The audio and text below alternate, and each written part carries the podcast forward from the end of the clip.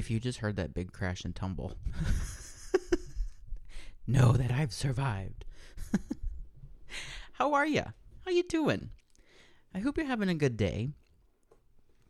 Full disclosure, it is roughly 9:30 p.m. Thursday night, the night before this episode is supposed to go live. You know, we're we are feeling the springtime fantasy. Uh, it is it is busy season. Um, we've got stuff going on. There's lots of moving parts. Um, my the back of my legs are sticking to my chair, so I know that we were up, moving and about today, and we have a nice uh, uh, semi-dried slick of sweat everywhere, and it's lovely. It's been really really warm here, and um, it's been a, an absolute treat, uh, or maybe a trick, um, to keep our greenhouses cooled, basically. Um, we've been watering all the time, and uh, we are we're we're doing the thing. So, thank you for being here. Um, this is the Between Me and Drew podcast. Um, I'm Drew. Surprise, believe it or not. Um, and uh, I own and operate Clara Joyce Flowers, uh, which is our specialty cut flower farm located in northwestern Illinois. Um, and today we're hashing over, talking about, sharing thoughts, etc., on some specifics when it comes to some technical specifics, I would say, uh, when it comes to Lisianthus and snapdragons. So that's what we're going to talk about. Um, and uh, this was actually a topic that was submitted um, from Anne in, I think, North Carolina. I'm pretty sure. I'm pretty sure Anne's in North Carolina. Um, and uh, in, in her message, she was like, I need to learn more about this. Can you explain this? Sure. Here we are. Um, so, there are groups for many different types of plants. Many many plants that um, have uh, different bloom times for different strains, different genetic uh, compositions, etc. Um, they'll they bloom at different points in in the season. Um, so when it comes to implementing those varieties into more of a a, a production setting, um, having information like uh, group number um, would be very, very helpful and important. Um, when when we're talking about and, and referencing group number, um, in in our line of work, um, so a specialty cut flower farm growing flowers, um, we are really primarily only focusing on two crops that um, really are um, heavily oriented in in the group number, um, and that's Lisianthus and Snaps. Um, the first one we're going to talk about is Lisianthus. The second one we'll talk about is Snaps, um, and it's I, I right from the beginning. I I should preface this. I am not a professional biologist. Okay, I am not a professional plant breeder. I know that we know how to grow stuff. Um, but in the beginning, I didn't really understand or grasp why the group numbers were important or why they mattered. Um, so if you if you're like, what the fuck are you talking about? Okay, open up your GeoSeed catalog. Go to the Lisianthus section, which is Eustoma, because they go by, or Eustoma, um, go by the Latin name. Um, and within each individual listing, you will see a note as far as what bloom group they're in. Um, same thing with Johnny's and many other seed producer or seed distributors. The reason that matters and what, what we've learned over time is that when you are doing different successions at different points in the year, um, and in order to have a consistent crop to sell over the duration of the entire season, um, or as much of that season as, as possible, um, it is important to pay attention to this type or kind of information. So when we're talking about uh, group number, that it that really is um, reflective of the harvest time. Um, so, we're going to start with Lisianthus, um, and there's th- three primary groups: one group one, two, and three. Um, that group number, so one, we'll start with, um, is earlier in the season. So those are varieties that you would plant in fall or winter, and then you would harvest them in the spring. Um, if you were to uh, plant a group two uh, snap, you could expect to harvest them in the summer because those varieties can handle um, higher temperatures, higher light, whereas group one, they're going to thrive best in a moderate light and a moderate heat environment. Group three, um, kind of coming back down the cycle again, um, they can handle and are going to perform best in a moderate light and a moderate heat environment. Now, I think it's really important to remember that these group numbers are really, really, really crucial um, if you are growing in a fully enclosed, fully climate controlled uh, commercial greenhouse setting situation. And the reason I say that is because a lot of the group one strains or series, so Doublini, Rosanne, Mariachi, Voyage, they all will perform for summer and fall bloom as well. Okay. Um, and and and they'll do fine because those are varieties or types and series that we we grow here, um, f- spring planted, you know, grow them in the summer over the summer, um, etc.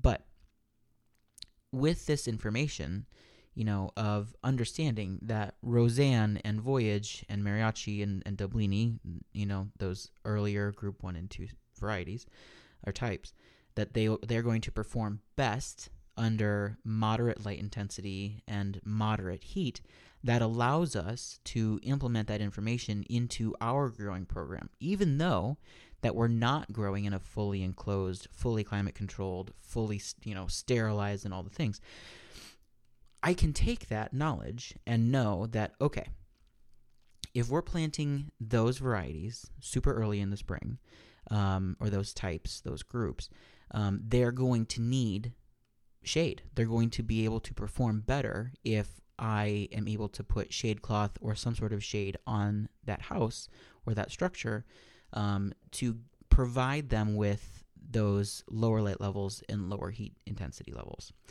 Um, now, the flip side of this is um, you know your group twos and threes. So Arena three, Corelli three, um, and then all of the colors that fall into those those series. Um, those are going to perform to their best under a high light, high heat, um, or a slightly moderate uh, combination of that. So, with that knowledge um, and understanding that those are varieties that are going to perform best in our like unaltered summer, um, then I'm going to schedule those varieties in those series for a later planting, like a late spring or an early summer planting, um, because they can handle and they're going to perform in that intensity. And because of that, then I'm not having to apply uh, or purchase um, additional shade cloth if I don't already have it on hand uh, for those those specific plantings because they're fine. They can handle it. We can save that money. We can use that shade cloth elsewhere, you know, whatever the case is.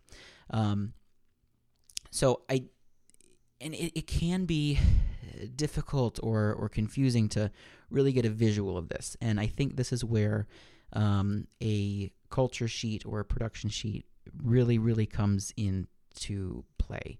Um, it, it will provide you with a physical thing. And this, these, these culture sheets really are where I learned to grasp the whole concept of group series numbers. Um, and I, I found these on Johnny's. Johnny Select Seed has fantastic literature in their growers library about almost every single type of flower that they sell. Um, these production sheets are fantastic. Like, totally love them. Um, I'm looking at one right now. It's the Johnny's Lisianthus uh, production sheet. Um, it talks about uh, in great detail um, and gives you a visual on harvest periods and how the groups play into that. It talks about the life cycle, planting, you know, problems that can occur, pest diseases, etc. Um, so those resources are there for you. So they should be used and utilized. Um, one thing to keep in mind, and this will be reflective of both Lisianthus and Snapdragons, which we're going to get to in a second. Um, these group numbers are reflective of the harvest period. And I think that's important to emphasize or to remember or keep in mind. Is that since this is the harvest period, this is knowledge, this is information that you're using to plan accordingly. Um, months and months and months in advance before you harvest, before you plant, even. Um, so, if you know that you want to harvest an early summer flush of Lizzie, then you need to be focusing on group one and two, which means that you need to plant them even earlier in the spring, so very early, which means if you're ordering plugs, you need to get that pre order in early, early, early. Um, and in order for you to do that, you need to have a general idea of how much space you have to work with um, and what varieties you want so you can reserve that seed, that color, um, and that quantity as well. Um, so it's important to remember that this, all of this information um, is part of your your your knowledge base, your your your mental resource. Um, so that's uh, important to remember when we start to talk about Lizzie or uh, Snapdragons, rather, there are a lot of series as well, or a lot of um, series, lots of series. You have um, the Legends, Chantilly's, uh, Costa series, um, Potomac's, the Old Fashioned Rockets, um, and then you can get into like the the Madam Butterflies, which they're they're a little different. Um, so there's lots of um, lots of options there as well. The same principle um, or or practice applies uh, to to snapdragons as far as um, group ones and twos being winter and spring flowering. Group threes uh, and fours are going to be late spring, summer, and early fall flowering, and then group one, two, etc. Um, cycles back in through the winter. Um, and again, Johnny's has a fantastic uh, Snapdragon production uh, document that I would really encourage you to to uh, check out. Um, and I, I, do think I'm going to link these both of these culture sheets or these production sheets in the description of this podcast. That would probably be beneficial. Um, so we'll do that. Um, so that that's it, taken care of. Um, once you get a visual of this, it's going to make so much more sense. Um, and uh, when we're, you know, this is the same process, same principle. When we are scheduling out bed space and getting uh, plug orders sent in and product reserved, um, I am relying on these group numbers and this type of information. Um, I know that there are greenhouse growers, even on a small scale, who will heat a, a greenhouse for snap, snapdragon production over the winter. Um, and you, when you're doing that, that's when these group numbers are really, really important. Um, I didn't pay attention to this this information at one point in time, um, and we did heat a greenhouse over the winter. It was the year that we uh, did the cordoned sweet peas, and it was insane. Um, and I want to say we had like a Potomac, like a pink Potomac, growing in the greenhouse, and Potomac is like a group three four, uh, so they're not a winter or a early spring flowering series. They're they're meant and bred for summer, um, and uh, those suckers got huge. They they just would never flower. And they finally flowered for Mother's Day. They were like full show. They were like a solid 12 inches of bloom spike. It was like, it was insane. Like the entire stem that we were using for bouquets, for mixed bouquets, was color. And like we were removing buds on the bottom of the stem just because they, it was, it was wild. Um, was it gorgeous? Yes. Was it profitable? No um, because they just took too long to bloom. Had we used a group one or two, we would have been on flush number two by the time Mother's Day rolled around here. Um, and so, like your group number ones and twos are going to be uh, Chantilly's, which, my God, everybody loves a Chantilly. Um, uh, bridal series, Costa series, um, Legends. So, all of those are going to be your earlier blooming um, for kind of our standard um, win- like our fall planting in an unheated greenhouse. Um, that's when we're going to be utilizing groups twos and threes because those are going to come into bloom uh, late spring, early summer. Um, so the, that's going to be um, your Opus, your Potomacs, Rockets, um, those are those are the the main ones actually. Um, and and you know we do uh, chantilly's as well. They perform over the summer. Um, they're not as large and voluptuous and, and beautiful and gorgeous as the winter grown ones are. But again uh, they do perform. Do they perform to their to their peak and their best? No but it's still a usable stem. Um, so that's really kind of the the hack or the thing to remember with group numbers is this is information that is available to you to use it as you so choose. Is it is if you choose the wrong group number for a planting, is it going to result in a zero harvest? Probably not. Okay. Like you're you're to be okay. Um, and even if it is a super not great harvest and you think it's because of that group number, now you know. You've done it, you've tried it, you've fucked it up, and you're going to learn from it. And that's great and wonderful. And now you can move on and do it better next time. Um, so take the pressure off, learn as you go, if that's how you can roll. Um, because you're you're going to be a better, more well-rounded grower and, and producer because of it. Um, so this is going to be a bit of a shorter episode. Uh, it's getting quite late, and um, I we have more stuff that I need to get ready for tomorrow for the for the crew. So um, I am going to wrap this up. Um, this is a, a topic that um, you really should should check out these uh, production sheets. That will make a lot of sense. It will really help you get a visual of um, exactly what to to look for and uh, expect. So I'm gonna duck out. It was lovely visiting with you. Uh, next week, uh, we have another growers interview um, with Miss Erica from the Bloom Flower Farm in Springfield, Tennessee. And she is a delight. We had a very lovely conversation and visit uh, back in January, I think.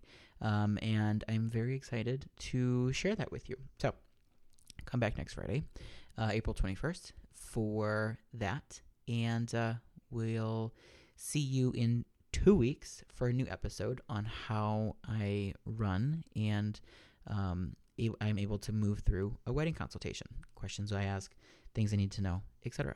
So, as always, thank you for being here. Uh, please do follow us on social media, Clara Joyce Flowers, um, on Facebook and Instagram. Um, if you have questions or ideas for new topics, you can send me an email. All of that information is in the description for today's episode. And uh, with that, have a lovely day and uh, stay safe, have fun, and have a great season. Bye.